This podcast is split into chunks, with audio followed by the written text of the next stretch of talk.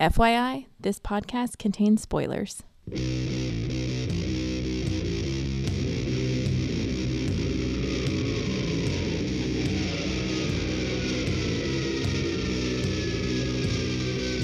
Hey everybody, welcome to episode 55 of the podcast that goes Snikt. I'm your host, Jason Biddable, and uh, this episode we're going to do all of August, all the Wolverine appearances in August of 2013 in one blockbuster episode to end the summer.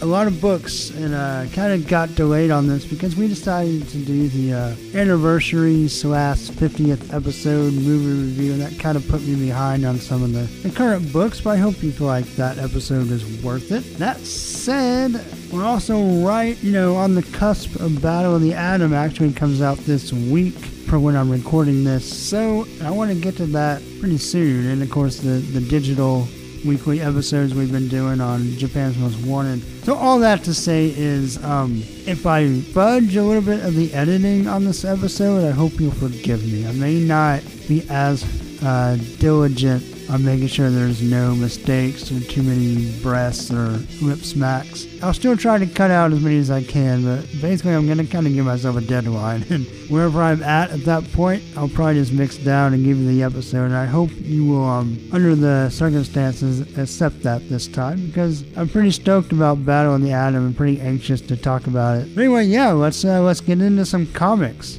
All right, here we go. Okay, so first up for this month, we have Wolverine number 8, which will be Killable, part 1 of 6. Does that mean it's going to kill me to read it? Possibly. Oh, dear.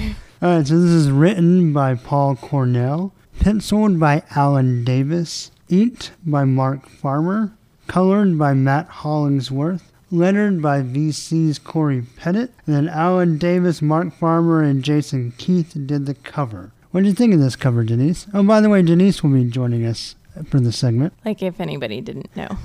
I, I swear people probably listen in just to hear me, like, get frustrated over this one. Maybe so. Um, I really enjoyed this cover. Yeah, I like it a Partially lot. because there's a lot of action going on, Yeah.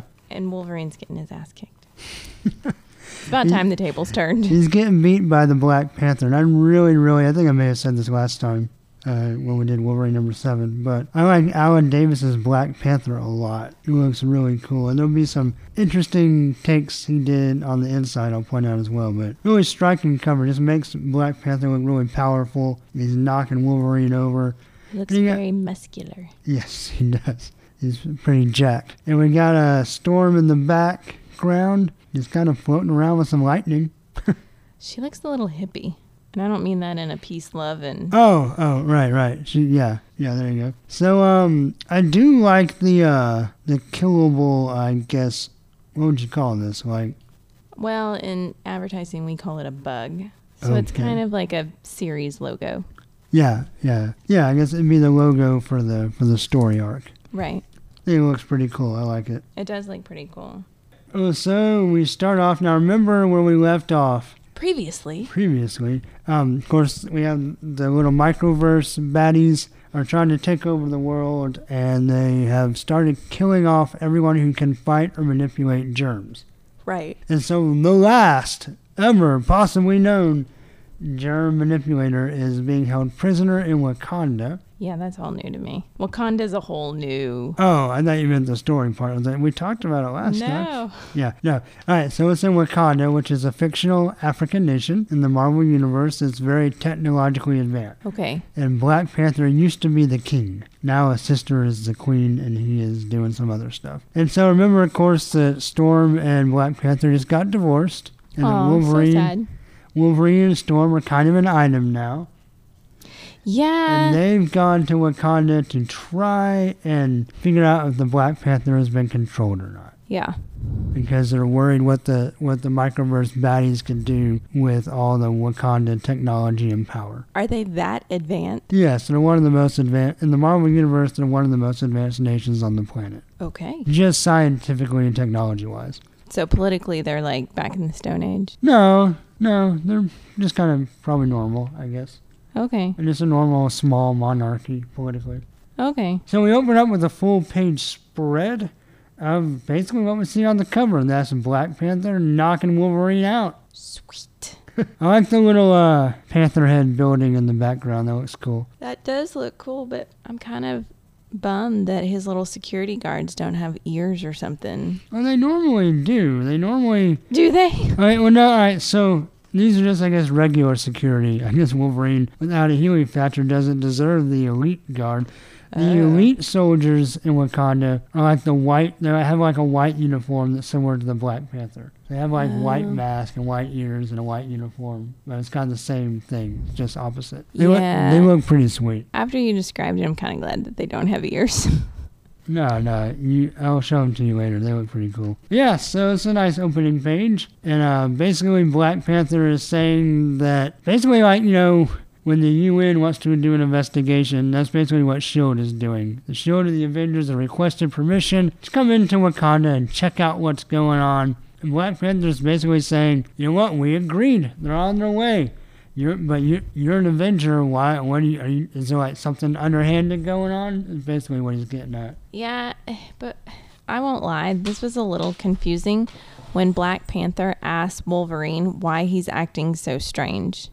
It made me feel like Wolverine was infected. Or was he just referring to the fact that Wolverine wasn't really fighting back? Maybe a little bit. Wolverine definitely doesn't have, have his claws out. I also think, he, like, it's not. Wolverine wouldn't typically. I mean, him and Black Panther are, at least on some level, friends. So for him to kind of sneak into the country under the guise of, like, while the Avengers and S.H.I.E.L.D. are already coming, and just, I guess Black Panther wouldn't expect Wolverine to be so underhanded. Oh, okay. Like, normally, if Wolverine had a problem with Black Panther, he'd come in and, you know, they'd have words or, you know, play poker and whatever. You know, but the whole like sneaking around, Black Panther doesn't see why Wolverine would be doing that. Okay. But Logan does scout. And I like this title page, uh, Wolverine Killable, Part 1 of 6. And it's just a uh, adamantium skull, just the top part, no jaw. And we see little shreds of Wolverine's costume and three little claw marks being drug on the ground. It's a very ominous picture for a Wolverine fan. It is, and the fact that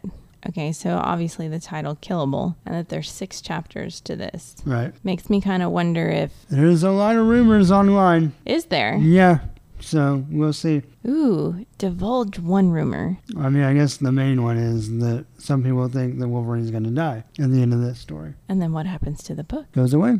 Or someone, and they can do what DC does, I guess, and someone else can just become Wolverine for a while. What? Are you serious? Yeah, there's like nine Green Lanterns. Actually, there's a bajillion Green Lanterns, but Oh my goodness. I could never work at a at a comic uh, business. they're legacy heroes. And Wolverine, for a while, there was a Dark Wolverine, which his son Daken pretended to be him back during Dark Reign. That was a really good story. You're frowning, but you didn't read it. My advertising branding hat would be like, "No, there's no consistency. No, we're not going to do this. Well, no." these comics are, I mean, these characters have been around forever. Wolverine's been around since 1974. And he's been to hell and back, Yes. literally. All right, so we go to the S.H.I.E.L.D. helicarrier two days ago Wolverine, Storm, and Nick Fury, and Maria Hill are having a meeting about the host. Is that Lieutenant Tomato? No, that's uh, Maria Hill. Oh, okay. It looks an awful lot like Lieutenant I'm Tomato. pretty sure. And then that's just similar facial features. Oh, okay. So they basically kind of explain what's going on. They explain the virus and what it's doing and who the host is. And let's see, why? What are these? What are these thermal readings they show? Oh, they don't really explain. I don't. No, they don't. Okay. Um, so we find out that they can't con- that the virus can't kill the host, and Marie Hill says makes her functionally immortal.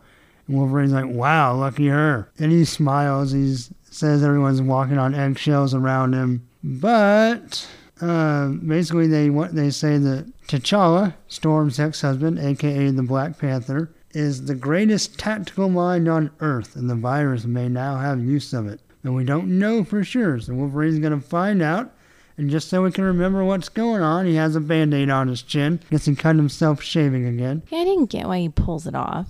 Just to show us that he still is not healing. It's just a trick for the reader, I think. But he says he's going to go distract the Black Panther so everybody else can try to get to the host.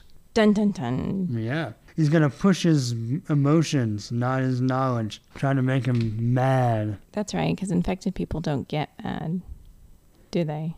Well, I don't know really what they're trying to say there. I do want to say, I meant to point out something. I really enjoyed a few pages back, um, because not everybody does this, how the Black Panther's mask really shows his facial features underneath. Yes. And the part where he's yelling at Wolverine, you see his nose, you see like his mouth screaming from behind the mask. It looks Yeah. really cool. It's very Spanish almost. Yeah. Oh, look at you. Hotness points. So Wolverine's getting up, Black Panther just punched him out, and he says, he brings up a conversation that um, he overheard, I guess. Or no, actually, no, they say that, that Storm told him. Wolverine says, when it was you and her were negotiating your relationship, how you're not together no more, it was just two words, not him. I like how Wolverine's eyes, like, his brow gets furrowed when he says that. yeah. And you, you can tell like, he's probably a little agitated about it too. Though he is trying to agitate Black Panther on purpose, he still looks. So, so our, okay, just to clarify, what what Wolverine's trying to say is that when him that when Storm and Black Panther broke up, Yes. Black Panther was like, "You can date whoever you want, just not Wolverine." Yeah, pretty much. Why? I think he doesn't feel like Wolverine's an adequate replacement for him. so like, like don't go slumming with that guy. I think pretty much is what he was getting at. You know, guys who do that know that that person's the inferior, or like they're inferior to the other person. Maybe so, but Black Panther looks pretty awesome. The shadow work here. He does look pretty awesome.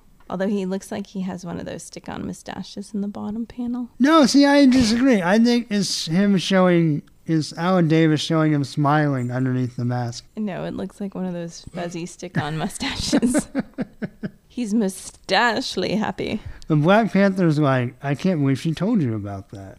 Well, duh, they're dating. If they have any good relationship, they're gonna know. I like Wolverine's retort to that. He says, I'm interested that you thought a badass like Storm needed protecting because I thought you were so noble and, you know, not all controlling about telling your exes who they can step out with like you're 13. Then Black Panther has a revelation as he smiles and or grows a fuzzy mustache. a Rollie Fingers mustache. But he knows why Wolverine's really here. And then Storm talks about uh, how basically how zen Black Panther is and that Wolverine's not going to be able to get under his skin. But Wolverine says he disagrees, says not when it comes to you. Ooh. Yeah.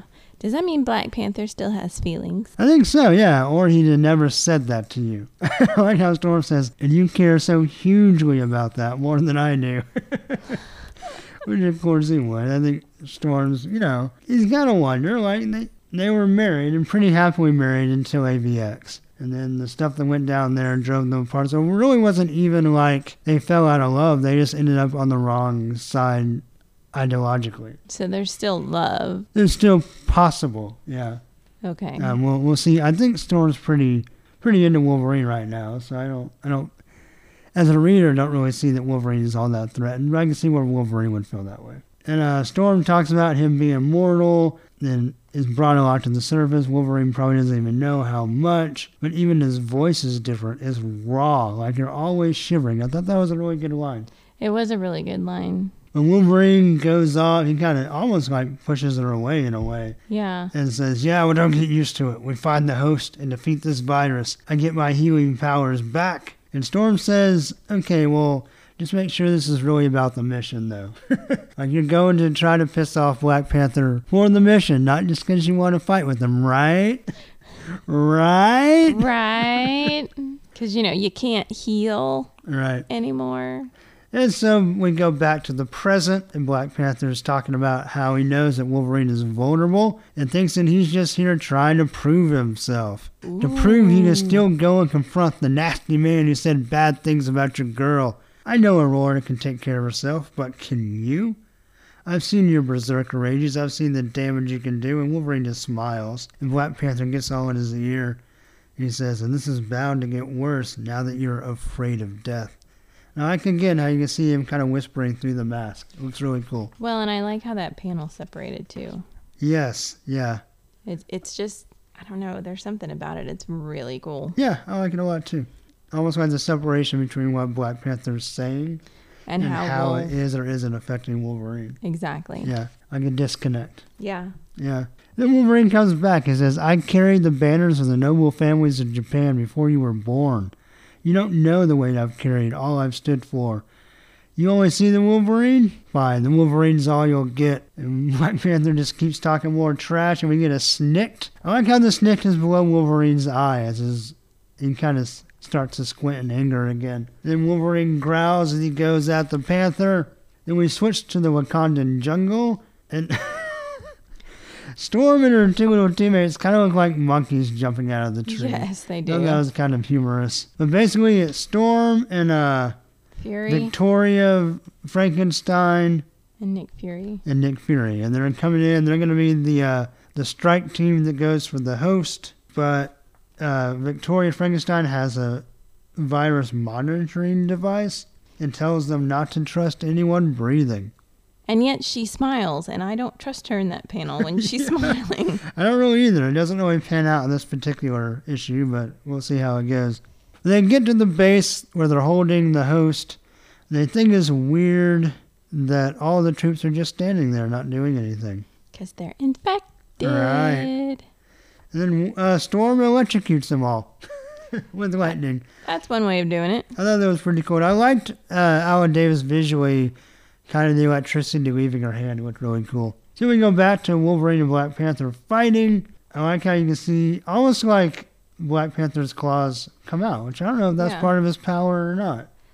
I, you know, I tried to figure that one out. Because it looks like definitely the claws are sharper than they were a minute ago. Yeah. So I don't know if that's something in his glove or something that's part of him. I don't really remember about Black Panther. But Black Panther makes uh, first contact. And he makes an interesting point about Wolverine, about how his fighting style is based on his ability to take damage. That Like, is a he's very kind of wild and out of observation. Yeah. Which is, it's, that's easier to fight. Right. If you know you can't, if you know you're going to bounce back, Yeah. it doesn't matter if you get hit in the face. Yeah. But Wolverine's down but not out, and he gets back up as Black Panther turns his back to him. And I like how his eyes get wide when Wolverine strikes at him, almost like he's scared. And I can't tell. He goes through the little hologram. Does he? Is that shreds of his uniform there? Does he get a little bit of Black Panther? Just barely.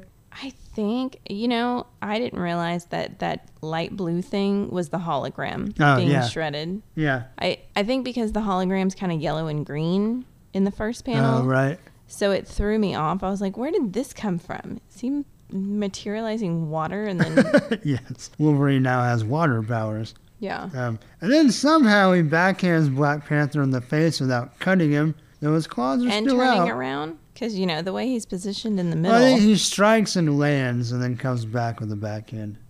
Is the way I kind of saw it. Okay. But either way, the art's pretty cool.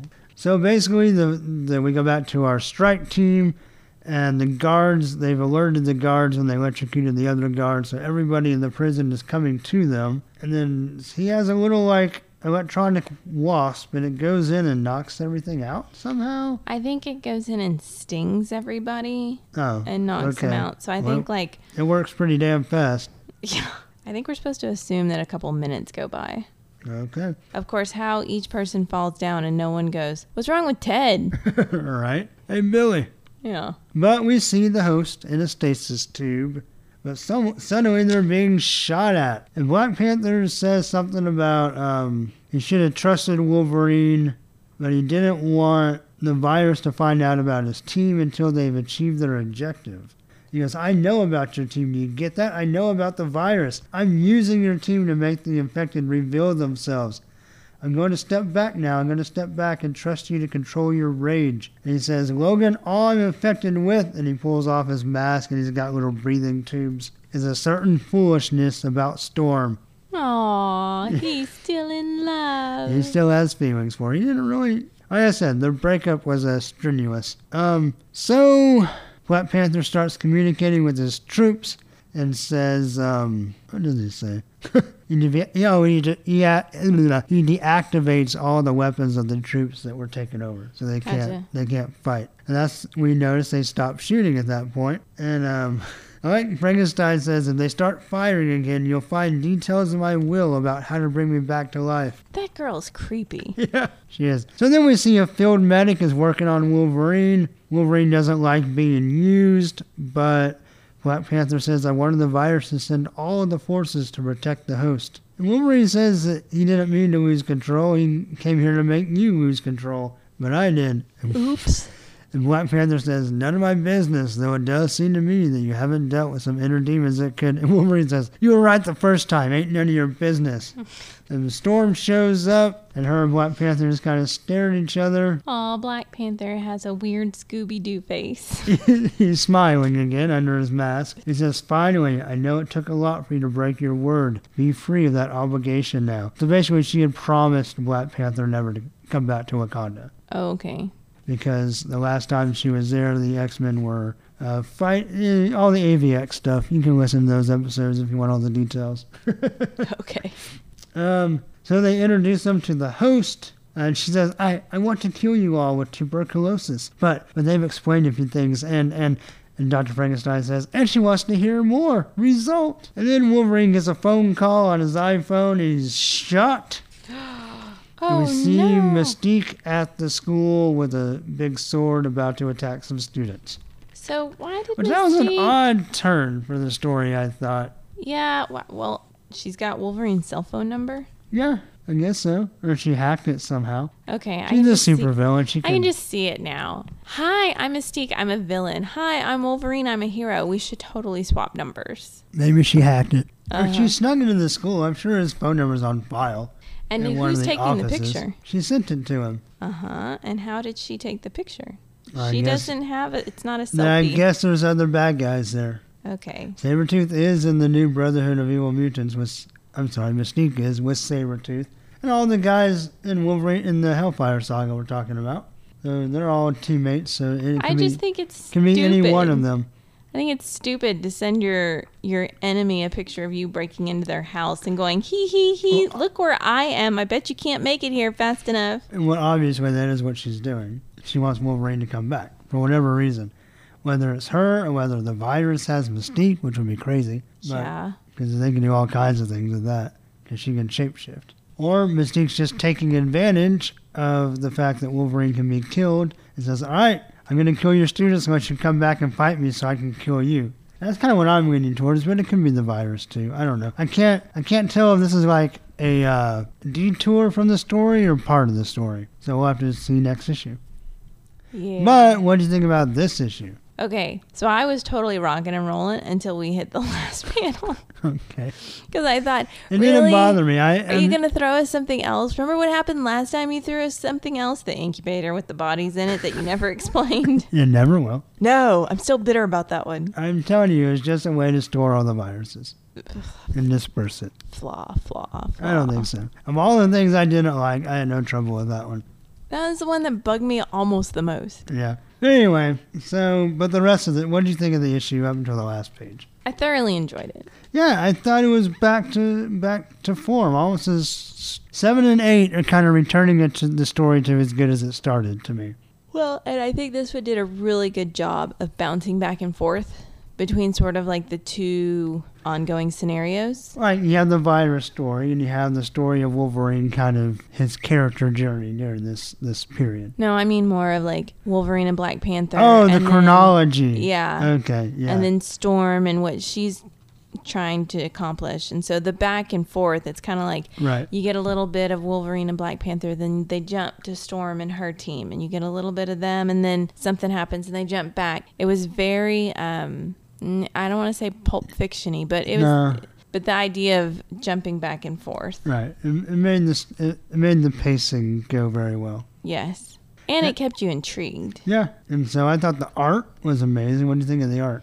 That was Oh great. yeah, it was stellar. Okay. Well, anything else you want to say about this one? I felt like as central as the virus was to the story, it didn't feel as dumb to me in this issue. I don't really know why. I think it's I just, because it was easier to swallow.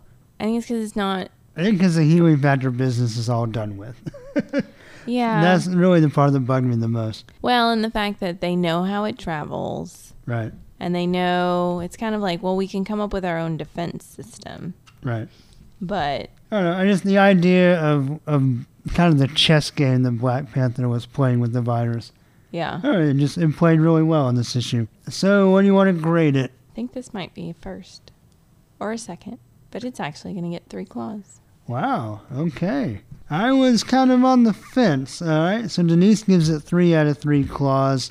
You know, I think I am too. I was kind of like a really, really hard two or not so hard three. But I'm going to go with the three. So we're both going to give Wolverine number eight three out of three claws. All right, we got a lot to cover this episode, so let's move on.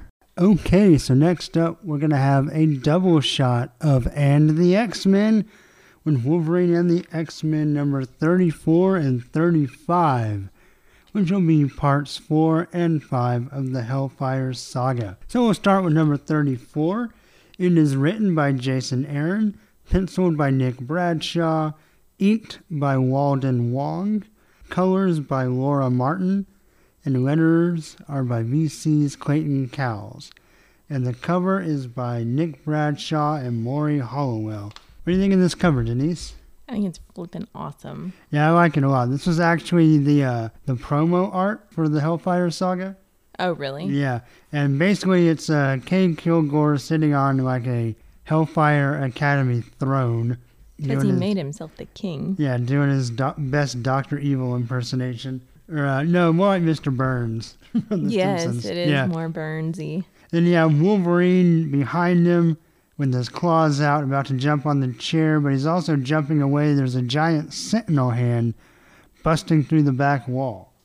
Oh, is that what that is? Yeah. Nice. Yeah, it looks pretty sweet.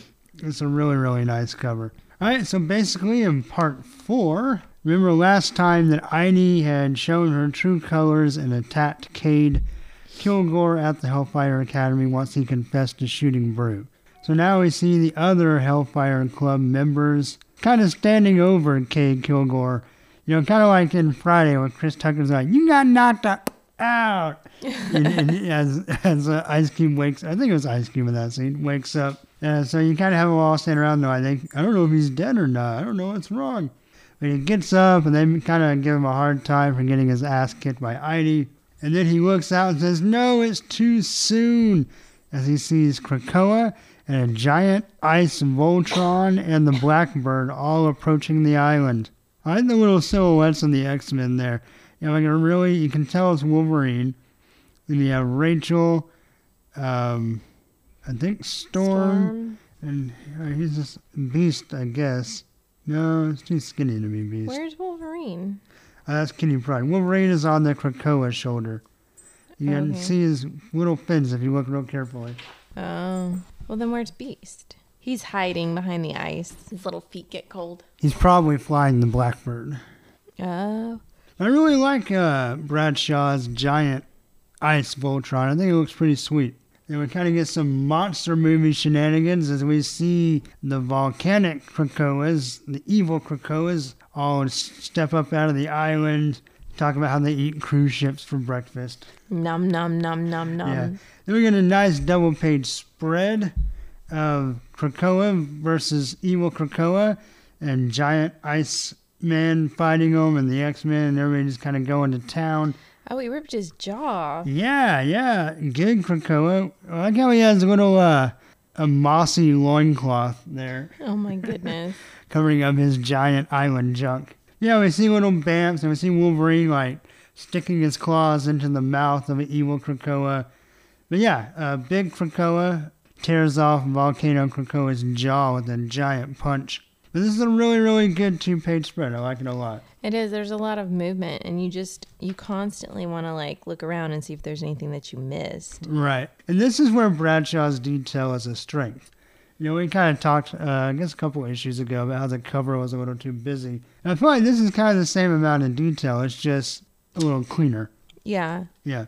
So I like I like this this spread a lot. So basically, we see the Krakoa's fight, and we see that uh, Iceman is is basically like controlling his uh, giant robot Voltron like a real Voltron. Like he's inside in a little ice control panel. Well, and I love how uh, what's her face says if if he if he'll kick the, these people's ass, she'll let him go to second yes. base. Kitty Pryde comes in. He, he says a funny line. He says, "Doesn't count if you're phased." And he goes all uh, manga style and goes Glacier Fist. Oh, and he punches a Krakoa with this giant ro- uh, ice robot. So we see some more fighting, and then we see some dissension among the Hellfire Club, basically saying, uh, "This isn't going to sell any Sentinels. We're getting away. Kind of, we're deviating from our evil plan." Well, it seems So like uh, Kilgore had his own plan. That's how kind of how it seems, and these other guys aren't so uh, happy with that. Then we see Broo comes in and attacks Cade, tries to eat him, Nom nom. and he's asking for help, and the uh, the other guys are just kind of watching. yeah, they're debating. Right, like yeah, should we help him? Then we see Idie and uh, Quentin Quire fighting against uh, Lobster Boy and Snot, and Bug girl. yeah, we actually get a slight uh, character development of Infestation. She's acting all tough, and then on the inside, she's all feed. The more they feed on you, the less they eat of me. Gross. Well, it's gross, but I think it makes her a, a lot more compelling. In fact, I would say of the evil Hellions, she probably has the most potential to be like a real villain. Yeah, what she says. I used to be that girl that people talk to. My name was my name. Swick a swim shady. I'm just kind of wondering, like, was if, she the if popular we knew her girl? before, I don't know. And she may, yeah, she was probably pretty popular before bugs started crawling out of her orifices. Gross.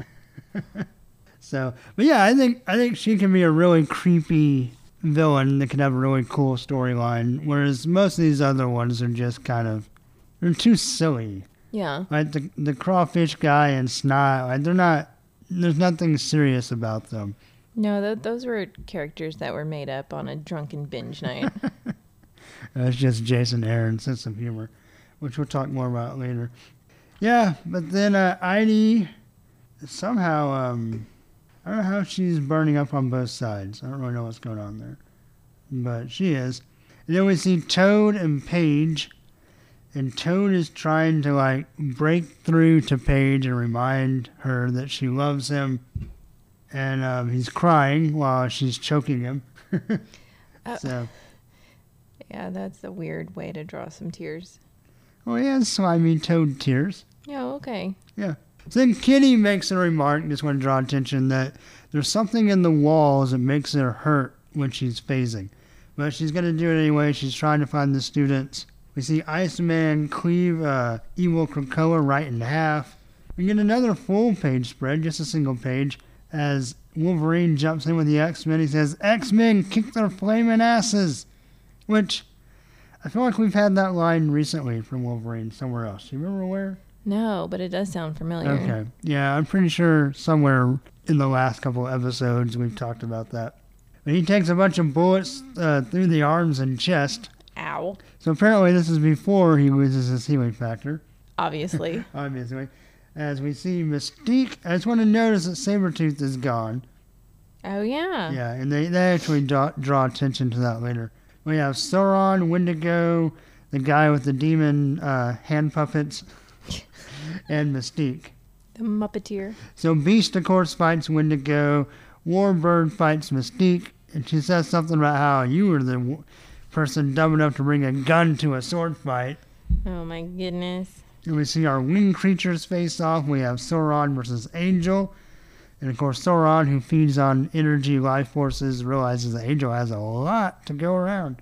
Well, then why does Angel say I don't have much to spare? Because he's been using his energy a lot lately to heal people, and something that's going on with his character. He has like this new power from when he was reborn, but it's limited. Oh, okay. So then Wolverine faces off against the evil. Does it say his name up here? No, it doesn't. I guess the evil sock puppet, sock puppet dude. So anyway, we see Lady Mojo and Doop, and Doop vomits up an old VHS tape. Is he a turd? No, he's just a slimy, weird creature that doesn't make any sense. Okay. so he's a turd. Sure, yeah, he could be a turd. So he has Doop Home Movies 1994, rated NC 17, and he pops it because Lady Mojo obviously has a VCR, right? I mean, who doesn't these days? Right. Yeah, but it's so horrible that it, it shocks her and him, and he's the one that made the movies. Ooh, that's Yeah. bad. Yeah, kind of dumb. Um, so Cade Kilgore finally gets Broo off of him, or Broo actually just kind of runs away, and we're starting to see more dissension in the ranks as the other guys want to abandon ship, and he's like, Cade Kilgore's being very stubborn. He feels like they can still win. We see Broo finds uh, what is it, Killer Death Star Lord, whatever that guy's name is. And he The Tron promised crossover monster. the what? The Tron crossover Yes, yeah, he's monster. got a little Tron in him. He's gonna take Brood to eat lots and lots of different species, like an intergalactic buffet, Yum. is what he promises. So Toad just starts ripping off layers of Paige. Then Glob and Quentin Quire fight, and Quentin Quire dr- uh, telepathically calls Krakoa, and Krakoa eats Glob Herman. Ew. I wonder if he tastes like bubblegum. I don't know. And then Cade Kilgore calls for Dog and the Philistine to bring in the Siege Perilous. And he's like, finally, I've got them right where they want them. And this is where he says it. Sabretooth thinks he abandoned us. The X-Men think they won. Quentin Quire thinks he's a hero, but don't you see? This is exactly what I wanted to happen. This is it. I did it. And he fist bumps in the air. I won! But we see, uh-oh, uh, two of the Hellfire guys have pulled guns on his back. Uh And oh. that's to be concluded. All right, you want to grade these one at a time or at the end? We'll grade them one at a time. All right, so when do you give Wolverine and the X Men number 34, part 4 of 5? I absolutely love this comic, you? but it hasn't really. It hasn't let me down. It um. There's only one part in here that I thought was weird, and if I was the editor, I would have taken it out. what is that? The flying turd. Uh, and Jason, no, they can't do that. I don't like Doop, but a lot of people do for some reason. And Jason Aaron seems to have a real soft spot for him. I think I think he's a dumb turd. character. I don't, but He's like Mr. Happy on South Park. he's Slimer. You're thinking of uh, No, the Mr. Happy, the no, it's it's um, it's not happy. It's cr- no, not cranky. Um, it's oh, the Christmas poo. Yeah. It's Santa, and the Christmas poo. I don't remember his name. yeah. Anyway, I just Yeah. thought that part was stupid, but everything else I kind of enjoyed. it was Hankey, right? Hankey the Yeah. Christmas poo. It's Hankey, the Christmas poo. Oh my goodness. Yeah. Um. I don't know why I forgot that. But yeah, I, I I don't know. I loved it. I'm gonna give it three claws.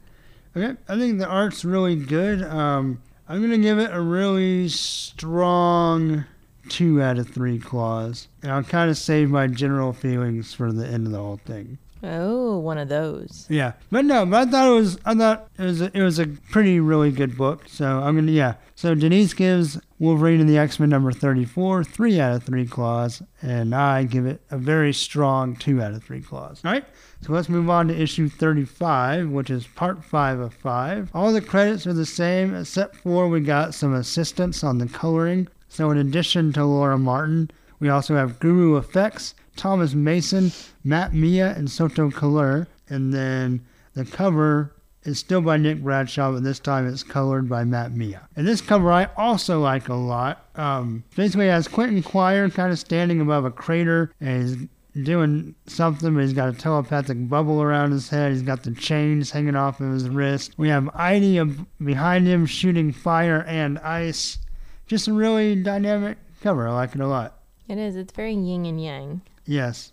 And just the color work on it. There's a lot of different color Yeah. contrast. It looks really cool. All right, so we're going to pick up right where we left off. And we open up with uh, the demon puppets falling on the ground, and Wolverine has just cut them off of the guy's hands. Ow. Yeah, I thought it was pretty badass, though, and deserving of the character. I do like how uh, they're crawling around on their own hands. Yeah, yeah, and one of them says, Yeah, we don't need nobody to kill you. Come back here. And of course, Wolverine wants the X Men to find the kids. I like there's like a flaming residue on his claws. Yes. I thought that was really cool. And for consistency, I do like how they have little bullet holes in Wolverine's Uniform, uniform. yeah, he's healed up, but there's still holes in the costume. Yeah, I don't think I noticed that. Good, good, uh, good find there. Well, you're welcome. All right, so Toad is continuing to rip off layers of Paige, Okay, I actually. starting to look pretty gross. yeah, I didn't get that. Like, I don't really know what he's trying to do because what we're gonna find out happening, there's no way he can know.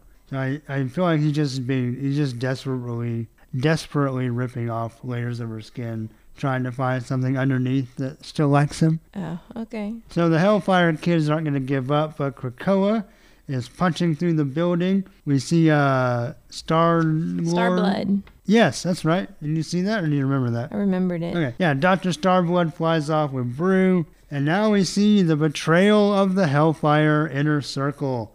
Dun dun dun. They try to shoot Cade, but they can't because Kilgore Arms made the guns. And he has a failsafe built in where they cannot shoot at him. And then eventually, Toad rips Paige all the way down to regular skin.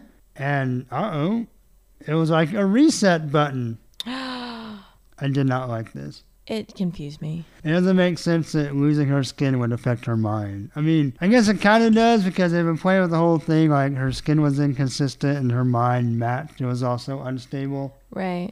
So I guess now that she is all one skin, she would be stable. But I don't really know why she loses her memory. Well, and Because it, it goes back to when she first started losing control. So she remembers being at the school, but barely. right. She, well, and she says at some point she remembers being a librarian. I don't think we're there yet. Right. But she, uh, Toad gives her a hug, and she's like, um, why are you hugging me? Because we were like dating. Right. We like And did she's it. She's gonna be like, ew, no, It's that morning after when you wake up with some strange Right. person in your bed and you're like, Oh no, now I, I'm not, I'm not a freaky, flaky girl anymore. Where my skin does different things. I'm just a regular hot girl. I can't date Toad anymore. I see drama in the future for that. A lot Yeah, with whipped cream on top. right. But but speaking of dating, now uh, Idie is professing her love for Quentin Quire, and, uh, her hot they make little out. black queen. You know, uniform. but it's toned down though. how is it toned down? Her boobs aren't as big, and there's not any butt cleavage. So it's still like a little bit maybe too sexy for a 14 year old, but it's not. I don't know. I thought it was a little more in control. Okay, the fact uh, they just don't look like they're 14. No, they don't, but they never do. So, uh, but the X Men are actually they're winning. And the the battle's pretty much over until the Philistine puts up a big force field and says no one can leave. And Kitty can't even phase through it. And Rachel can't uh, read their minds inside. And the X Men students cannot get out. Wolverine tries cutting at it, uh, so does Warbird with her sword. And then some giant robot arms reach up and grab the students and the X Men that are inside. Then we see Dog telling Paige to be quiet. Oh, is that who that is? Yeah. And so Cade wants the Philistine to throw everybody into the Siege Perilous. Then we see the Hellions actually um says they going back to an old joke that me and Cameron made, if you want to listen to episode uh I don't know, fifteen ish. When we do giant size X X Men number one, we make a joke about Krakoa pooping. well here, um, Jason Aaron continues on our joke and I said, so I guess after the Krakoa ate all the Hellions, he pooped them out into the ocean. Ew, did it give him diarrhea? I don't know. Glob Herman probably did. He was chewy. Right. So then Sabretooth and Mystique show up on a boat and tell the Hellions to get on. It's time for their real schooling to begin. Oh. They're going to do this school for evil students the right way. And then uh, we see Broo on um, the ship with uh, Star Blood. And he's sniffing him. He sniff. No, he's, he smells something. He doesn't know what it is. oh, And I he thought he was sniffing star blood. I Like, did at "Mm, first, but I think he's just tasty." like something's in here, and we find out that something is a Bamf, and he eats the Bamf. Oh, he does? Yeah, off panel. That's what we don't see. That's what the chop. Oh. Yeah, he eats the Bamf, and then but he sees a figure in a white robe with a Bamf on his shoulder. Says it's time to come back now. And then Star Blood looks around, and he wonders what's going on with Broo. But before we can figure that out, we see Cade with uh, the ex students, and he's going to throw them all in the Siege Perilous. But, uh oh, Wilhelmina cuts him in the back, and she's jealous because he had picked another queen. And she uh, takes Philistine and Cade into the Siege Perilous. Or, no, I'm sorry. She goes with the Philistine into the Siege Perilous. And Cade Kilgore doesn't know what's going on. And he says, My father never hugged me, never once. I think I think I'd like a hug before I die. And Quentin Quire says, Fat chance and punches him. That was such an awkward line. Yeah. I need a hug. Right, it kind of came out of nowhere, I thought. But then Wolverine says, Everybody grab a Bamf. And they do. And he sees his brother. And he says, Dog, come on. And Dog kind of looks like he might be about to. But then he changes his mind. He says, No, never. And he grabs Cade. And Wolverine's like, Wait, Dog. Like he wants to help his brother. Even though they kind of have some bad blood. But he's still kind of, he's, he's willing to forgive, you know? Right. The dog takes Cade and dives into the Siege Perilous, and everybody bamfs away as the island blows up. We see the I like the little uh, explosion kind of breaking the backs of the evil Krakoas. Then we see our good Krakoa standing in the ocean, and the blackbird flies over, and we see everybody bamf in. Cade Kilgore gives some rockin' devil horns in the air. Double double horns. We're alive! And Wolverine says, Good, now I can kill you myself. and, uh, so I guess some of the villains came back too. We have Sauron and Wendigo. Toad's in there somewhere. Yeah, but Toad's still a good guy at this Yeah. point. And then we see uh, Idie's gonna ask where Broo is, but then the ship crashes and it opens and we see Broo's silhouette and he's growling. Excuse me. Would anyone like a ride back to Westchester? And so we have old Broo back. So did he eat Starblood? I don't know. I think he just knocked him out, Okay. which seems like it'd be as tough as he's been in the past. That I'm not sure Broo can do that by himself, but whatever. But Idie gives hug a Broo, and Quentin Quires patting himself on the back. Says, but no, I actually kind of like this because he's been kind of a punk for a long time. He's like, oh, it actually feels okay to be a good guy. Yeah, I can get used to this. Then we see the Siege Perilous sinking to the bottom of the ocean and it's cracked. I don't know what that really means. We see Cade stuck inside trying to beat his way out. Then the next morning we have the staff of the school are going to try to talk Wolverine out of closing the school down, which he had said he was going to do after they got everybody back. Right.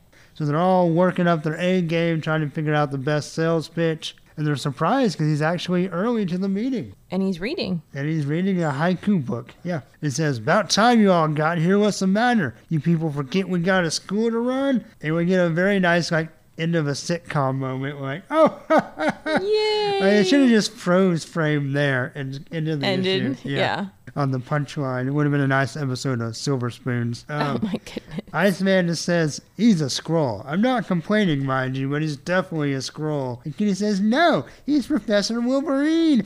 And cheesy 80s sitcom music Oh, right my there. Yeah. Oh my goodness. You've had you've thought way too much about this.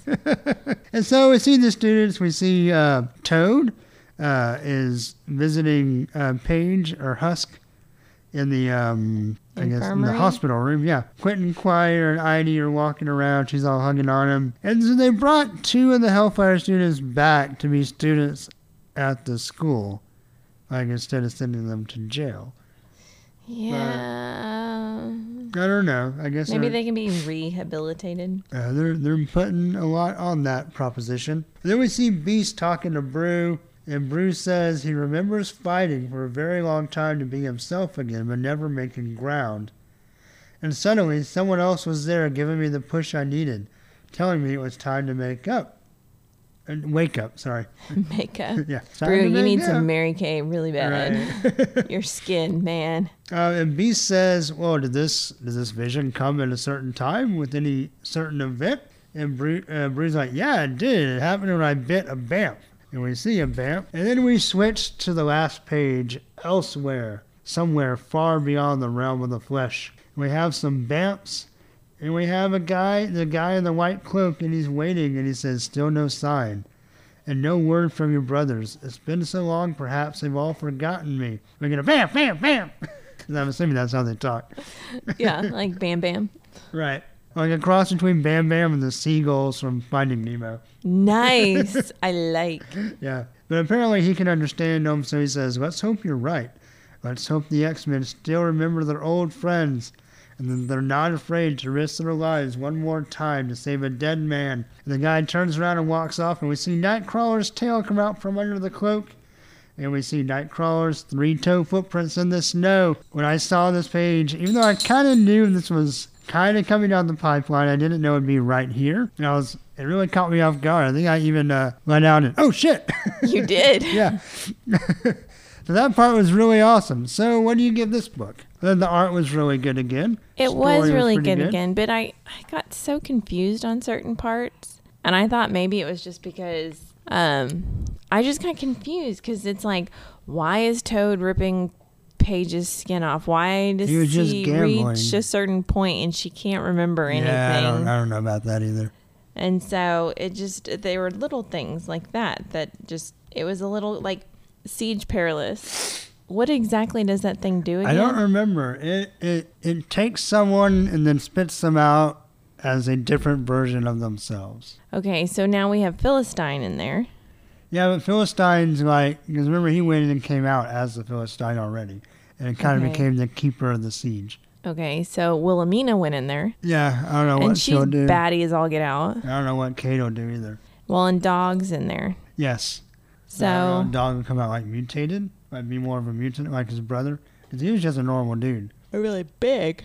Yeah, But yeah, so I guess that's and the fact that it's cracked and it's Right. now underwater. yeah. Who knows? So it was a little confusing. So I don't know. I'm only gonna give this one two claws. Okay, I'm also going to give uh, Wolverine the X Men number 35 two out of three claws. The last page has me super excited. Of course, a little all our podcasts contain spoilers, but a little extra spoiler if you don't want to know. Um, If you don't want to know, then fast forward. yeah. So there's a new series. Of course, um, Astonishing X Men is being canceled, which is funny because I think it is currently with you know everything, a lot of stuff starting over at Marvel now.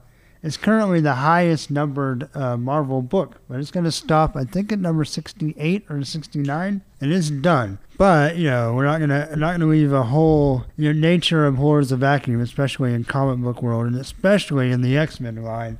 So that hole is not going to stay there very long. We have a new series called The Amazing X Men, which will be written by Jason Aaron and start off art by Ed McGuinness. And the first story is the return of Nightcrawler. So this kind of this kind of sets that up. And I gotta say, I'm pretty stoked about that. Nightcrawler is my second favorite X Men, and he's been gone for a while. And you know, we had the Age of Apocalypse Nightcrawler, but he's just not as cool of a character. I was kind of glad to see him go. Well, you talked a lot about how much you love Nightcrawler. Yeah, I do. Yeah, he's he's my second favorite X Men, and probably probably top five comic book characters in general. Probably probably four, maybe four, five, six, somewhere in there. So I like him a lot. So I'm definitely excited about that part. Um, I thought the story was good. Uh, let's talk about overall impression as far as how the story ended. Do you think was this a good five parter for you overall? Yeah, I liked how it. I, I think it had good flow. Yeah, I do too, for the most part. Um, the only thing I'll kind of say, my only kind of drawbacks is, you know, we had talked a few issues ago about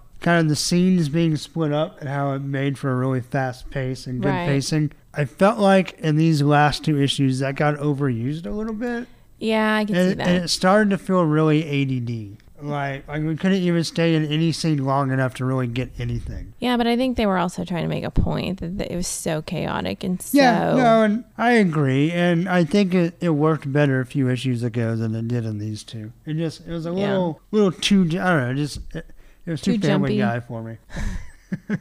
but um, that and my only other kind of thing is is I really enjoy Jason Aaron's sense of humor. But I Is he the one that came up with the poop? no, he didn't. No, Okay. he just he likes the character, but he did not. Oh, okay. Uh, Mike Allred invented that the poop. yeah, Doop, Doop the poop. Um, but I felt I don't know. I feel like this book is in danger of getting a little bit too jokey. Like I like the humor, but like for the first thirty issues of this book, like it was a really serious book with moments of really good humor in it. I feel like now it's getting. I, I don't know. I just feel like maybe he's trying a little too hard. Or, No, I think now. Granted, I picked up when the kids. Yeah, you've only been reading five or six yeah. issues. Yeah. So I think it it was written more towards the, especially since the kids are like mid teens, Right. mid or, or early to mid teens. It's written with very like smartassery type Right. kid I understand humor. that. Uh, Yeah. And so I'm curious if it's going to get back to the way that you've enjoyed it when it starts focusing more on the teachers and not the kids. Well, no, it's not even necessarily a focus on the kids. It's just, I don't know, all the one liners, some of them hit, but not all of them do. Some of them kind of miss. I don't know. I just, I just don't want this to be like a comedy book. Right. like, like, if I want that, I'll read Deadpool.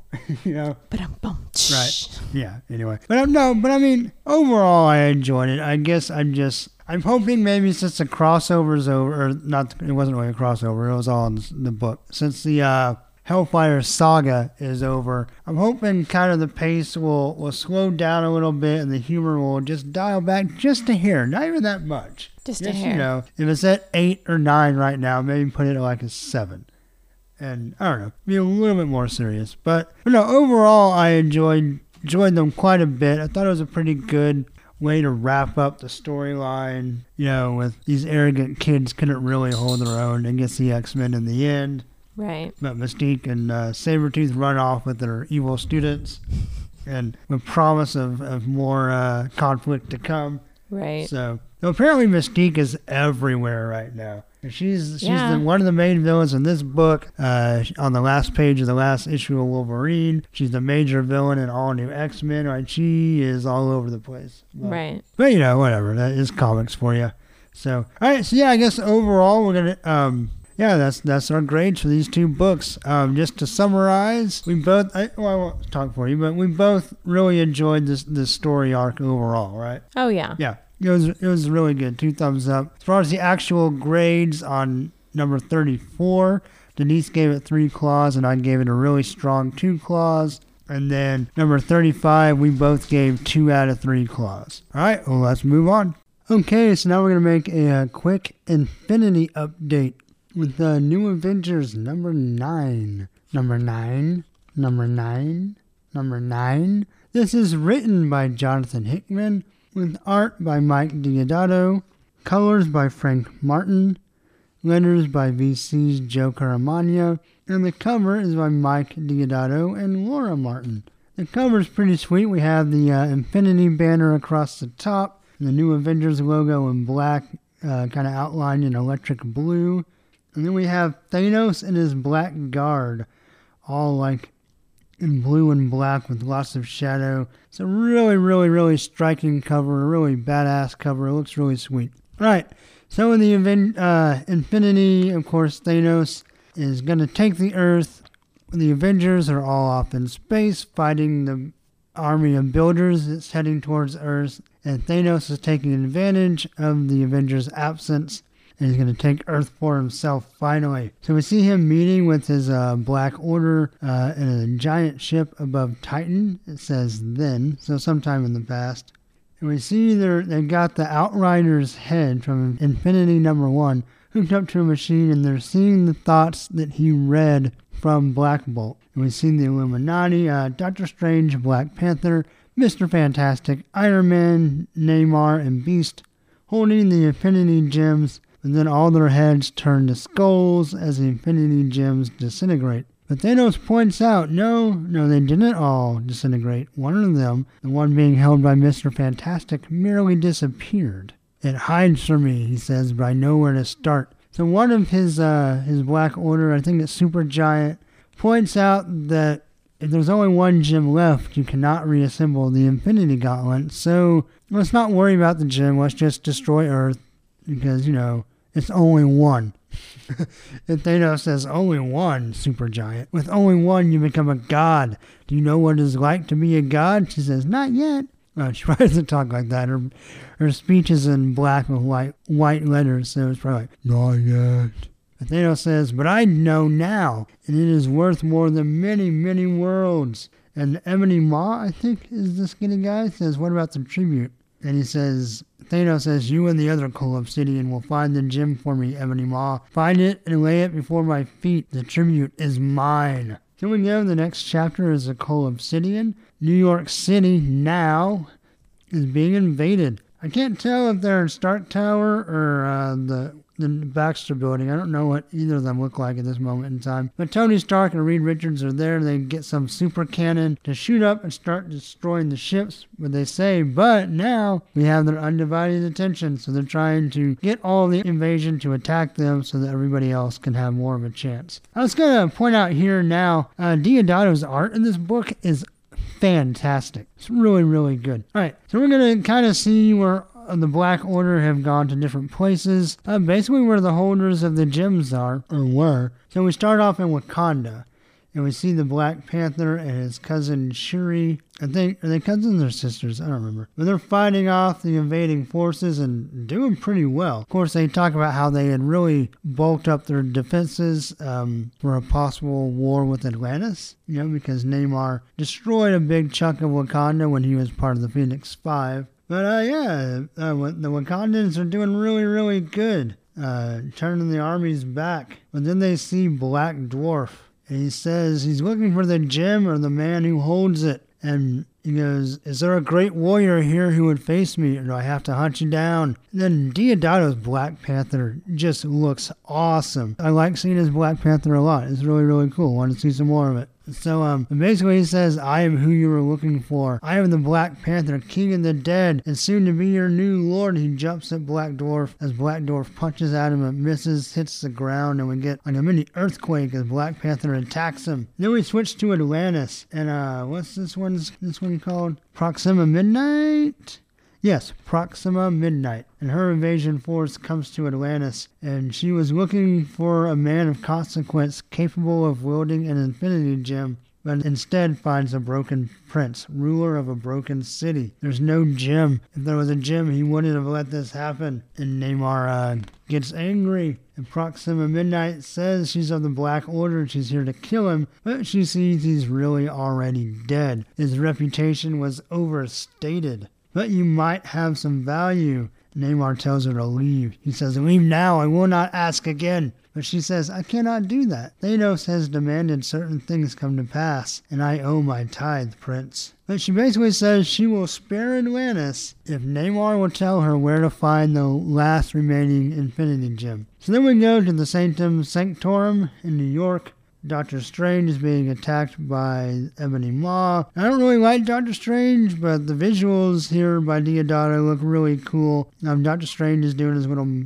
magic stuff, and there's all kinds of like flame demons flying around him, and they look really, really sweet. And the coloring on that looks really good, and, and the way the art looks a little bit different. So just checking that out. It looks really, really nice. And Doctor Strange says he doesn't know where the gem is, but Ebony Maw says, "Curse the gem, Doctor! A fool's quest if there ever was one. I want what Thanos wants." And then we leave that scene, and we're kind of left to wonder, well, what? I mean, Thanos has already said he wants the tribute. So what is this tribute he's coming after? We don't really know yet. At least I don't. Maybe if you've been reading everything Hickman's done to this point, you do know, and you can feel free to tell me. If you don't know, uh, feel free to send in your theories um, by the usual communique. I would love to hear what everybody else thinks about what's going on with that, because I'm pretty intrigued. So then we switch to the Jean Grey school, and we see Beast, Armor, and Wolverine, and art just continues to be amazing as they're fighting here.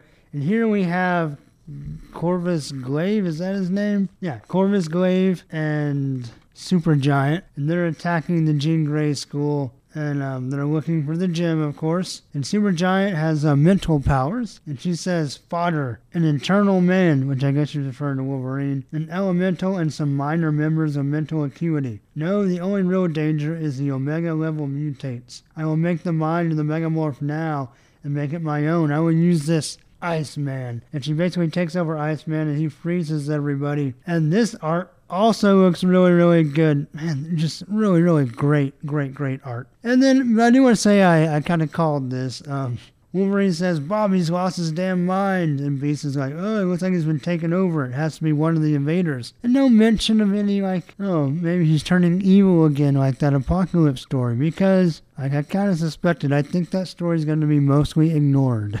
at least for now. That's the way it certainly appears. Uh, we get some really cool Wolverine art as he goes to attack Corvus Glaive, but uh, he charges in like he usually does, a little bit, you know, pretty impetuous, I guess, to a degree. But Corvus Glaive stabs him with his giant blade right in the abdomen. Wolverine's like, and then he picks him up. He's got Wolverine in the air on the spear. And this panel, where it's in silhouette, looks really, really cool. And uh, Corvus Glaive says, Bravado is good. All great warriors are marked by it. And then one day it puts them into their grave. This is that day, mutant, as he slams Wolverine into the ground. And Beast is like, no! And Storm electrocutes Iceman and Rachel Gray. She tries to attack Supergiant, and she, uh, so Iceman is now free of her control. And Corvus Glaive says it doesn't matter. We're going to show them that Thanos cannot be denied. Then we can go to Wakanda, and Black Dwarf and his army are retreating. And Black Panther thinks they're going to come back, but Shuri doesn't think they will. They've learned their lesson. They're well educated. And then we go to Atlantis, and Namor is going to give Proxima Midnight what she wants. Um, he's bowing before her with Andromeda. Is that his queen? I don't know who that is. Um, and she says, "Okay, well, where's the gem?" And I don't know if it's really in there, but he Namor continues to kind of have his own agenda, and he tells her it's in Wakanda, which of course he's at war with Wakanda in theory. So maybe Black Panther really has the gem. Probably not. I think he's just trying to get Proxima Midnight to go there because she says, Where do I send all of the armies of Thanos? And he's like, Wakanda. So he's basically uh, trying to give Wakanda a death sentence and make himself victorious. Of course, keep in mind they just destroyed part of Atlantis. They took a pretty heavy death toll, and so Namor's going to be even more pissed than he was with the recent losses. So he sends he sends Thanos' armies there for their search. Then we go to a Attilan, and uh, Maximus is talking to Black Bolt and says it's time, and he clicks his palm, and a little like buzzer goes off, and then we see Mister Fantastic and Iron Man. Their palm, palm buzzers go off. Black Panther, Beast, Namor, Doctor Strange, all the uh, all the Illuminati get a little easy button on their palm of their hand that glows, and it's time to use the machine. Maximus says. Time for plans within greater plans to be set in motion. He says, This is going to be so much fun. And we see the ship that Thanos was on coming towards Attilan or Attilan. I don't know how you're supposed to say that. I like Attilan because I think Attilan sounds weird. But anyway, and that's where this story concludes. Then we get a little dossier of the Black Order, or AKA the Cull Obsidian. And the art on this is really cool. It's like all blue shadow with faint line art. Uh, you can probably look this up if you want. That's where we end up. And I thought that was a great chapter. I did not mean to talk that long about it, but it was really, really good. Writing was fantastic. This story is really going places. And art was just great. Oh my goodness, the art was so good by Mike Deodato. I loved it. Um,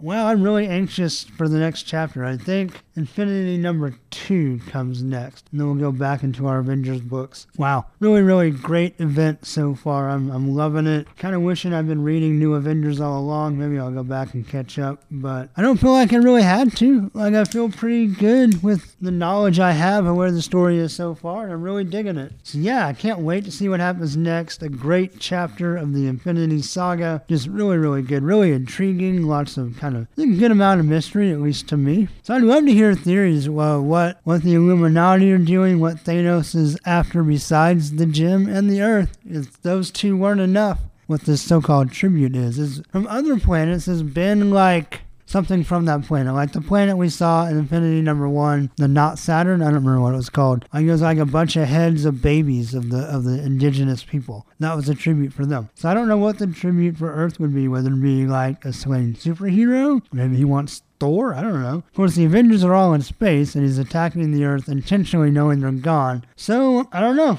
I definitely am curious, and I, w- I definitely want to know. But yeah, let's, let's wrap it up. I'm going to give New Avengers number 9 a very strong 3 out of 3 claws. This, this is great. So, you should definitely be checking it out. Even though Wolverine got uh, kind of beat down, but that's okay. He'll come back. so, all right, cool. Let's keep going. Okay, so next up we have Uncanny Avengers number 11. This is written by Rick Remender, art by Daniel Acuna, letters by VC's Clayton Cowles, letter, I'm sorry, cover by John Cassaday and Laura Martin. This cover's pretty sweet. It has Wolverine kind of staked into the wall, blood dripping down the wall. It's kind of a blue tone a big Uncanny Avengers banner beneath him. Some pretty sweet covers, slightly reminiscent of uh, the cover to Uncanny X-Men 251 by Marc Silvestri. It was definitely kind of a different different take on it. Um, I like this cover quite a bit. All right, so we're kind of in the middle of this apocalypse twin story. Uh, basically, they are kind of handing it to the X-Men. They have released their four new Horsemen of Death, and they're now confronting the Scarlet Witch and they take her to the place um, to Tucker Creek, Montana, which is where Archangel had released. I guess the how do you do it? One of the sons of Apocalypse kind of went nuclear on the town, uh, murdered. It says five thousand three hundred and one people, and then kind of evolution restarted, and we got Tabula Rasa. I'm sorry, Tabula Rasa, which we've had some stories down there before. It's kind of this weird, kind of I don't know new Earth, but in this little bubble in Montana that is being kept a secret. And of course, Wanda didn't know about it. But the Apocalypse twins say that Red Skull finds out about it, and he'll leak the secret. And everyone will get pissed at mutants and persecute them. There'll be concentration camps. And they talk about how Red Skull is wrong, but Apocalypse was wrong too. Actually, I think they refer to their father as Kang because he kind of raised them. So his his uh, ideology is wrong too. They say, and your father's, referring to Magneto, Professor X. Like there's all these different ideas, all these different plans. Xavier with a dream of cohabitation.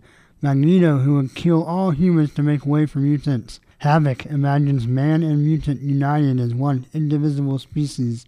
Cyclops, who would protect the mutants by any means necessary. Archangel cared simply for evolution. Apocalypse deemed survival a reward only earned by the very fittest. But in the end, it wasn't in any of their ideologies that we saw the answer to the dilemma you face. It wasn't until we studied another pair of twins that we discovered a proper solution.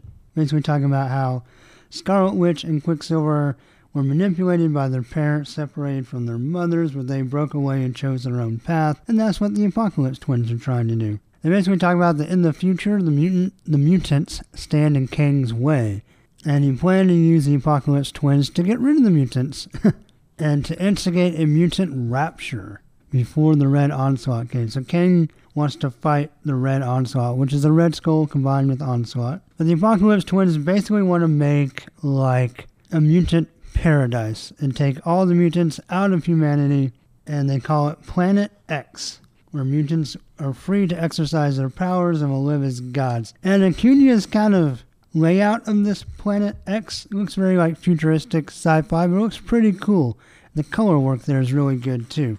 I think he does his own colors, but looks really cool. They basically tell Wanda, "You're no weapon to us. You're an angel of salvation with the power to shepherd our people to safety." So I'm kind of playing on the fact that everyone's been treating her like a, a weapon. Uh, she disassembled the Avengers. She destroyed mu- mutant kind. You know, she's kind of getting it from every side. They say that uh, the Red Onslaught is coming and he's unstoppable. And Wanda objects that she th- she thinks it's playing God to give up on cohabitation and tearing people away from their loved ones. I'll have nothing to do with it, she screams. And the Apocalypse twins, so and the Apocalypse twins answer, was better just to let him die? And Wanda gets defiant, but they kind of surprise her and say, We're not going to make you do this. We're just presenting you with the opportunity. You have to choose it. And Wanda pr- protests that she's not powerful enough, but they say they have a power source great enough to fuel it. And we go down, we see Reaper as a horseman of death, and Wonder he's captured Wonder Man. And they kind of talk smack to each other. Then we see Rogue and Sunfire. Kind of get some insight into their characters. It's pretty good. Pretty good conversation here. And Rogue takes some of his power so they can both survive um, what's coming. And then we get to a really awesome couple of pages here between Wolverine and Daken. And it starts off, I'm just going to read some of this. It starts off with Wolverine says, Ignore the urge to hold my boy and beg his forgiveness. And Daken, of course, as a Horseman of Death, who looks really awesome, by the way. The kind of Tron thing Acuna is doing with the Horseman of Death looks pretty sweet. Um, and Daken says, Shock and heartbreak, Dad. It's all over your face. You thought you were done with me. A twisted little secret you buried with the worms. But I'm back, king of the worms. Of course, Wolverine's trying to talk himself into, into saying this isn't really his son, it's just a manipulated corpse. But Daken keeps kind of pushing buttons. He says, Drowned to death by your father. It's a bad way out, you know? It's funny. The whole time I kept thinking you're going to let me up. He's going to stop now, I thought. I kept thinking it over and over. Dad's going to realize he can't undo this. He's not going to give up on me. He'll show mercy, take me to a school, teach me teach me to become a good man like him. Oh, I like kind of the Kirby crackle around Daken's claws. It looks really cool. And then Daken continues and says, Because I just knew somewhere deep down my dad loves me. Dad believes in me, believes I can be a good man. And Wolverine says, Ignore the corpse. Ignore its terrible words. Put it back where it belongs. And they both square off against each other. And then Daken says something that very interesting. He says, But at the end, it finally sunk in. You don't love anything. And he stabs his dad through the chest. That's an interesting thought. And You can maybe argue that that at the base of who Wolverine is, does he really love? I mean, I think he does. I think he really loved Jean and even uh, Mariko and Silver Fox. I think he does his best to love. I think he maybe has a hard time communicating that love or even understanding in himself what it means to love. But I think he has it. But it's still a, a good a good volley by Daken, and it's definitely something that would make Wolverine stop to think. And Wolverine crumples and his skin goes all like pink and veiny and he looks like he's just I don't know, like he's being eaten from the inside out. And then Daken stabs him through the back of the head. So I'm guessing with these super like magical kind of energy claws, he can go through the adamantium because he, he goes right through the back of Wolverine's skull and out his eye sockets. So we go um Ticonderia the Aqua Nebula, and a Sentry had taken Thor to this planet with the gamma lava, green gamma lava. He was supposed to kill him, but decided he would need Thor's help later, so he just wanted to keep him alive. Thor doesn't take too kindly to it. We get an awesome uh, fight scene between them. It looks just great. Uh, Sentry says he's now rid of the void, so Thor has nothing to worry about. Just wait here, but Thor hears none of it he finally throws his hammer, but Sentry stops it cold and just drops it. Then he rips open the skin on his face, and we see just a muscly skull with red eyes, and he shoots horrible lasers out of his mouth and eyeballs and uh, leaves Thor there and flies off. Then we can go back to New York. Uh, Captain America, Wasp, and Havoc have decided to try to attack the apocalypse by boat because they think they'll be expected by air. But before they can get there, the apocalypse twins cast giant holograms of themselves above the city skyline and pronounce who they are. I am Eimin, the eternal sleep. I am Uriel, light of the cosmos. We come to you with hope and salvation. Basically, he's talking about their plan that um, humans and mutants have not been able to get along, and it would be mutually beneficial for the mutants to all just leave. Which all this sounds a little bit like Utopia, doesn't it? But it'd be a whole different planet. And we see uh, different people hearing this speech and kind of their reaction to it. We see the Avengers, the Uncanny X Men, uh, the all new X Men, and the Jean Grey School, and even Uncanny X Force. They announce the mutant rapture to ascend to a new homeworld, one we will build together. Your futures hold only peace and prosperity, no more war, no more strife, no more squabbling with primates. And then we kind of get a, a closing scenes of where everybody is. We see Cap, Havoc, and Wasp just looking up in astonishment. Cap frowning, Havoc grimacing, Wasp just in shock. We see Thor rising and causing a storm on the planet he was left on. We see Wolverine nailed to the wall, almost crucified, with the Kirby crackle coming out of his eyeballs. Uh, the Apocalypse Twins keep saying, You don't have to assimilate. They don't want us. We don't need to be here. Let's just go somewhere else. Man, and you know, you'll be free from your oppressors and your tormentors, and mankind will also be free of Homo Superior, as they have always wanted. And we see a Rogue and Sunfire walking off. We see Reaper with Wonder Man.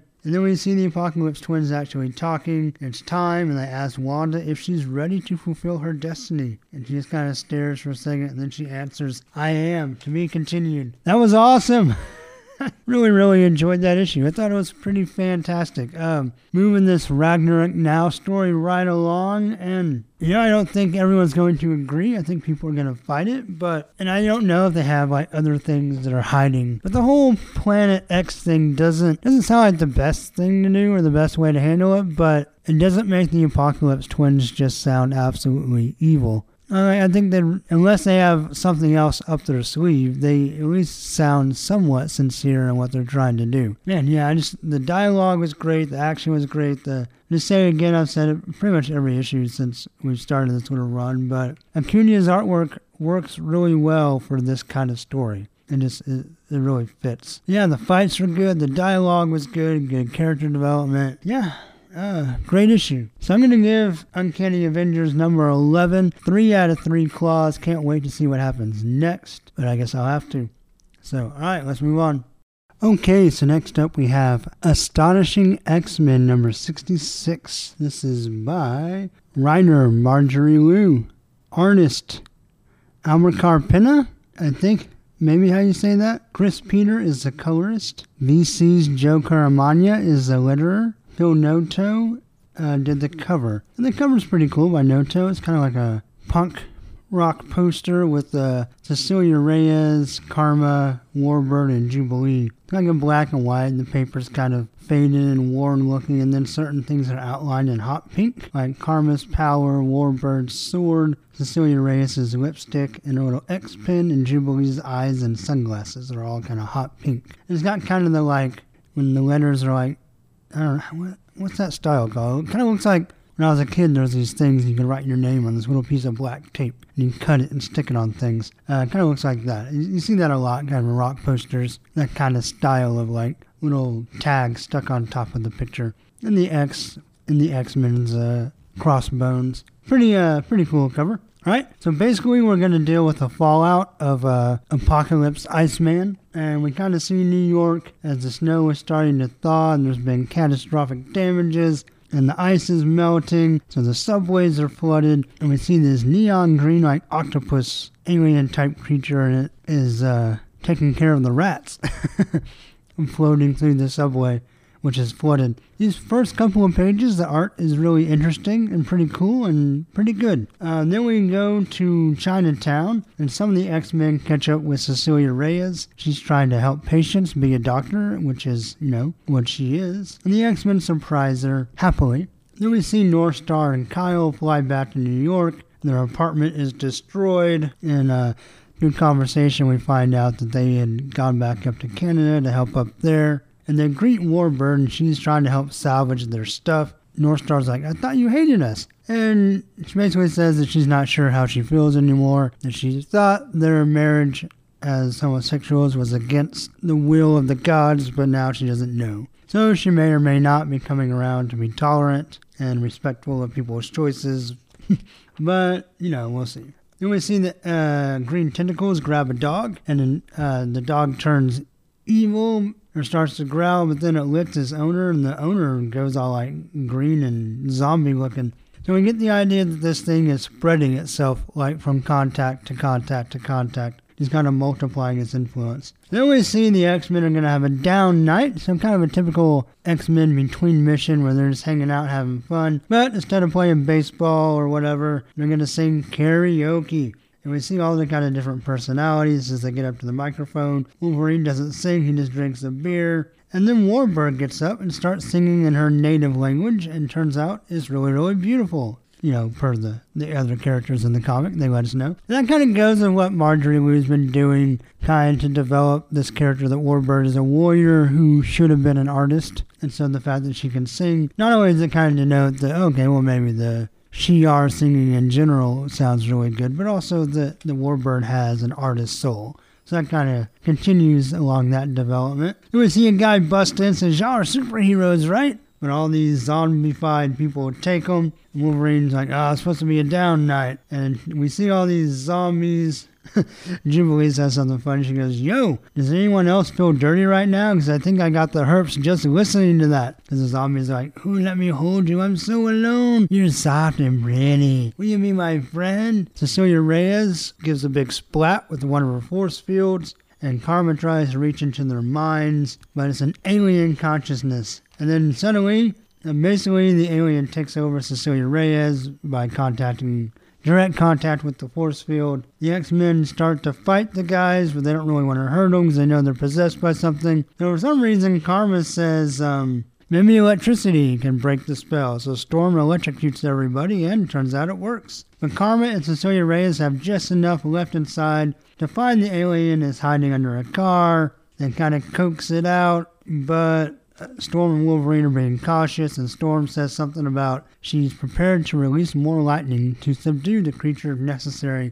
And I guess it ears her and retreats back into the sewers, and the X Men go up on the roof to hang out some more. Basically, talking about how they need to spend more downtime and just always go, go, go, and that's bad. That's kind of what happened to Iceman. They weren't there for him when he needed them, so he went evil because no one can talk about anything. Uh, Jubilee has another good line. She says, even when things got bad, it didn't get serious, not between us. We could always talk. And so they kind of talk about that, and he will give Wolverine a hard time because he's saying we need to be more open, and Gambit's like, You're not open at all! And he grunts as Storm gives him a hug. So we see some more Wolverine Storm uh, relationship. And then we see off in space the alien rejoining with some kind of ship, maybe, or maybe it's the mothership. It's a big flying saucer with green tentacles.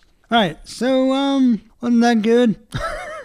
the art started off interesting and kind of was okay. You know, it wasn't bad. It was just kind of not nothing to write home about. Well, I normally like kind of the downtime stories with the X Men. The whole zombie alien thing just felt really lame. Um, it could go somewhere, maybe. I'm assuming the aliens are probably going to come back to Earth. It's to be continued, so I don't think we're done with them. But at first impression, it wasn't very cool, so I didn't really care for it that much. Um, yeah, I don't know. There were a couple of good character moments, but I don't know. The alien thing was stupid, I thought. Um, I'm going to give Astonishing X Men number 66 uh, one out of three claws. Not uh, the best offering, as this series kind of looks like it's going to whimper out of existence. So we shall see. Anyway, yeah, Astonishing X Men number 66, one out of three claws. All right, let's move on.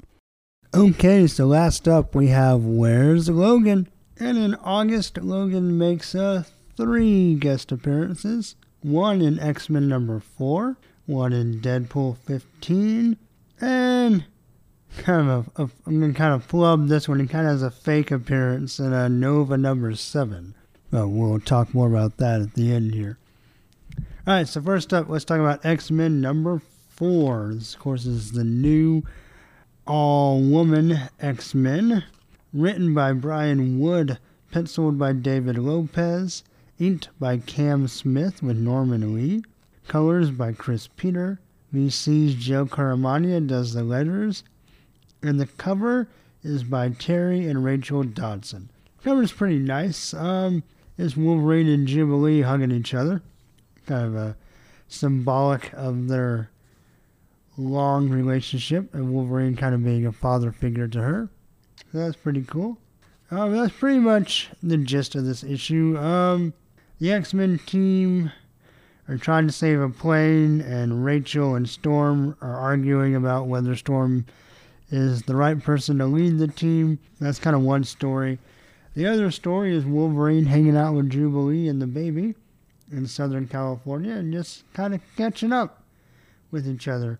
Of course, Jubilee is uh, covered from head to toe and has an umbrella because she's a vampire. Can't be out on the beach, really. And just kind of talk about how you know, she used to be really immature, but she's grown up a lot. They drive by her old house. Wolverine says, Well, the school can invest and buy it for you. And she's like, Live in my old bedroom. Yeah, right. That's super creepy. And then they go back uh, to the mall where the X Men first found Jubilee. And they talk about that and kind of how far she's come, but how it saved her life, you know, after she was orphaned the X Men taking her in really like made her who she is, and she feels like she can be the same thing for this baby. Um, I like how he has a Spider Man bib on. But yeah, so she wants to give the baby the same kind of chances and opportunities that she had, and save the baby's life. And Wolverine thinks that's a good idea. And then they go to the Four Seasons Hotel in L.A. Jubilee takes a nap, and Wolverine uh, calls a realtor so Wolverine calls a realtor while she's sleeping, and he buys the house and tells the baby not to say anything about it. he goes, he says, one day she might feel differently. and It'll be there for her. And if not, at least we're keeping it in the family. But mum's the word. And of course, the X Men save the plane. And we end with Wolverine taking a picture of Jubilee and the baby with the iPhone. And that's going to lead into Battle of the Atom.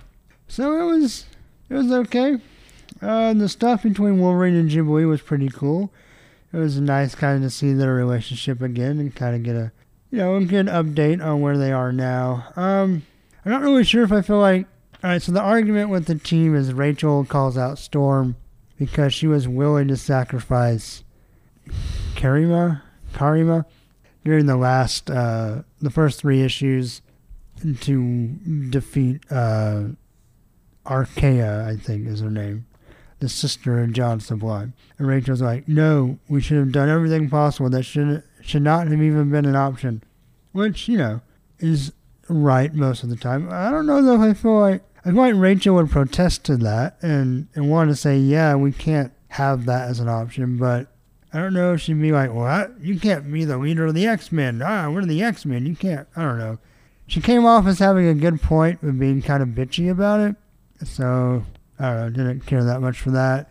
And the whole the X Men saving a plane just so as kind of a, a circumstance for them to have an argument. it was kind of the backdrop to the argument.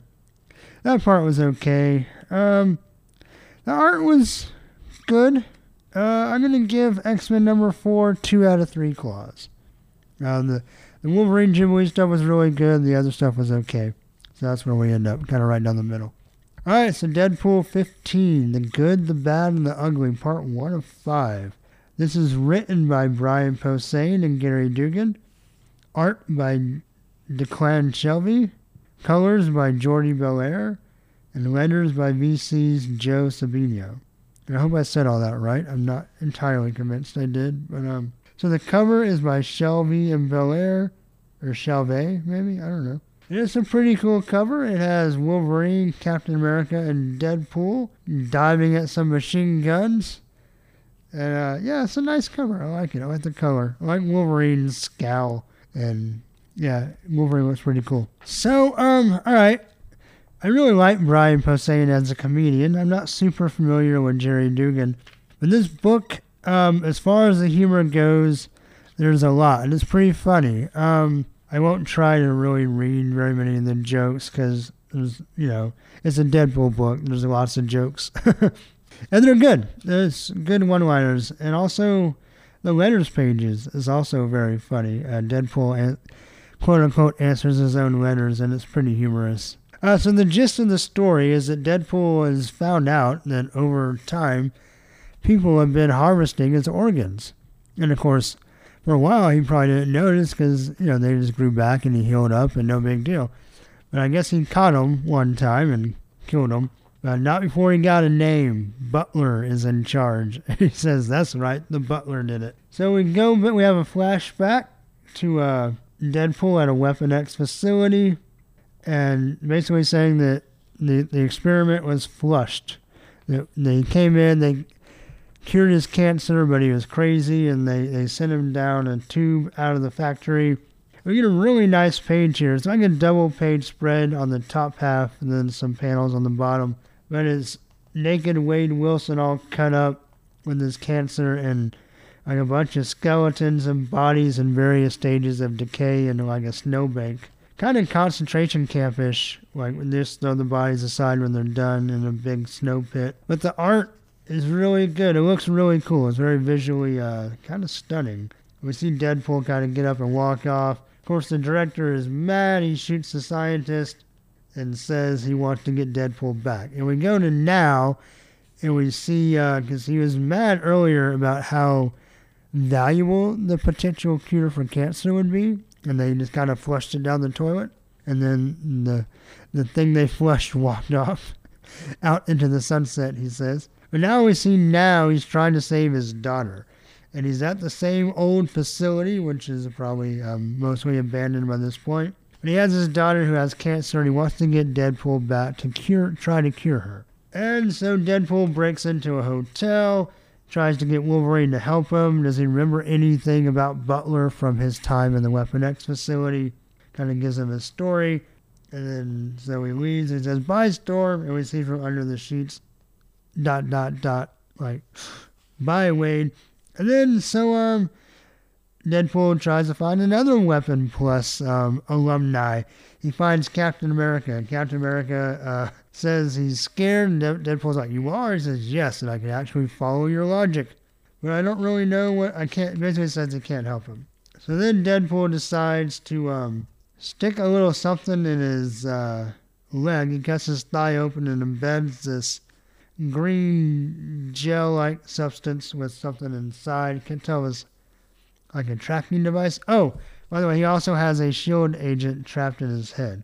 Um, her name is Agent Preston, and he, she, her dialogue is in pink, and only Deadpool can hear because he trapped her consciousness. So we get lots of funny stuff with that. Then uh, Deadpool decides to sleep in a murder victim house in the actual crime scene. And he goes down. He says, "No wonder everyone here was murdered. There's not a drop of beer anywhere." Then he realizes he's not alone, and Wolverine's there. Wolverine uh, decided to follow up on Deadpool's story, and people are tracking him. But Wolverine's better, he says. And he predicts when they're going to come in, and so Deadpool shoots them through the door, takes his radio. We get a nice snikt, And uh, Deadpool and Wolverine basically take out uh, this this force. They were a nice series of panels. They look pretty cool. There's some silhouetted stuff, some shadow work. Looks really nice. Good color work too. Deadpool leaves him a bomb in the microwave. I don't know where Wolverine runs off to, but he goes somewhere after the house blows up. And Deadpool calls Butler out, rips off his mask in a very uh, compelling scene. Says, I'm not a guinea pig anymore. Come and get it. And then we focus in on his eyes, and then we see Butler's reflection in the eyes, Director Butler. Says he's under. They have Deadpool in a Weapon X, or I guess no, it's more appropriate to say Weapon Plus at this point. But he's in a Weapon Plus tank, and he's all tuned up. They say if he starts to heal and wake up, just cut off his arms and legs. He's never leaving this time. Then I guess the funniest letter is someone says, Dear Deadpool, you know what would make Wolverine really mad? If you and X23 hooked up. Just a thought. Your pal, uh, Isaac from Oklahoma. Deadpool says, Nice try, X23. Call me in two years. Responsible adult pool. and they're all kind of like that. You have funny letters with even funnier responses. So I I enjoyed the writing. It was a good good Deadpool book. Maybe I should have been reading this series the whole time. I kind of read Deadpool off and on. I kind of feel like it doesn't really matter as far as having all the issues. But I thought uh, Posehn and Duggan did a good job both of writing a compelling story, and, and they made good with the jokes. So yeah, I thought the art was pretty good. The coloring was fantastic. So um, overall, I'm going to give Deadpool 15 3 out of 3 claws. I liked it a lot. All right, so next up we have Nova number 7. Written by Zeb Wells, penciled by Paco Medina, inked by Juan Velasco, colors by David Curiel, letters by Comicraft's, Albert Deschesne. Uh, and the cover is by Ed McGuinness, Dexter Vines, and Marte Gracia. And it's basically, this is a guest appearance by the Superior Spider-Man. We have a really cool cover by McGuinness of Spider-Man and Nova kind of punching at each other with Nova flying down from the top left corner to the bottom right. It's a really, really nice cover. Alright, so basically Wolverine's not really in it. There's a part so Nova is is got permission from his mom to be a hero. And he goes to New York to try to do some superheroing. But um he's spotted by the police and they don't recognize him, so they try to get him. And he flies around, he runs into Spider Man, they have some banter. Spider Man tells him basically he's a waste of time as a teenager and gives him some tips. of course, the Superior Spider Man being much more, um, I don't know, he does things different than Peter Parker now. And then he, Doc Ock is in there. And he talks about like all the different things he's been doing different, like scanning the police scanner and stuff like that. And Nova's like, oh, that's a good idea. And his helmet starts scanning. And they see Iron Man fly by. And basically, um, get to the part. Nova does a bunch of stuff, but he gets to the part where he's um, he gets the news in his helmet, and we see a bunch of scenes. We see uh, a guy in a red cross skull mask shooting at Captain America. See some other stuff going on, and his elbow is covering up Wolverine's face on one of the screens. So that's the only Wolverine appearance. Then he goes home and realizes he wasn't very good as a superhero, and he decides to help rebuild the skate park that he messed up as Nova. And they all tell him, they offer him some good advice. Basically, say you got to kind of grow into being a hero. You need to stop trying to run before you can walk. then we see the Watcher. The last scene is in his eyes, reflected in his eyes, and it pans out to the whole Watcher, and it keeps panning out. Then he turns his head, and we see Thanos with the Black Order, and that's coming next. So I know, kind of cheated on that one. Wolverine's really not in it, except for part of his face, even covered up on a TV screen inside Nova's helmet. I wanted to take the opportunity to talk about how good this book has been.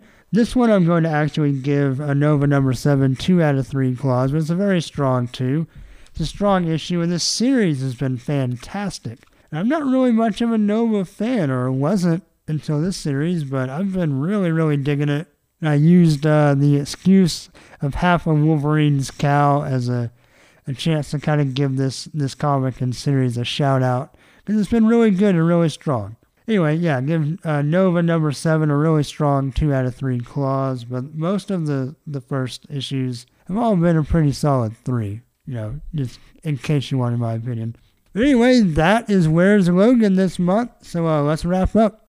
Okay, so that's going to do it for this uh, blockbuster August episode. Had lots of Wolverine in this month.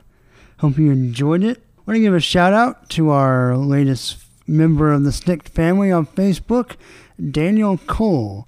Thank you, Daniel, for liking the page. And also, Daniel is also a uh, one of the hosts on a podcast that I've recently discovered and I have been really enjoying, the Enter Comics podcast. You can find them at soundcloud.com slash, uh, what was it?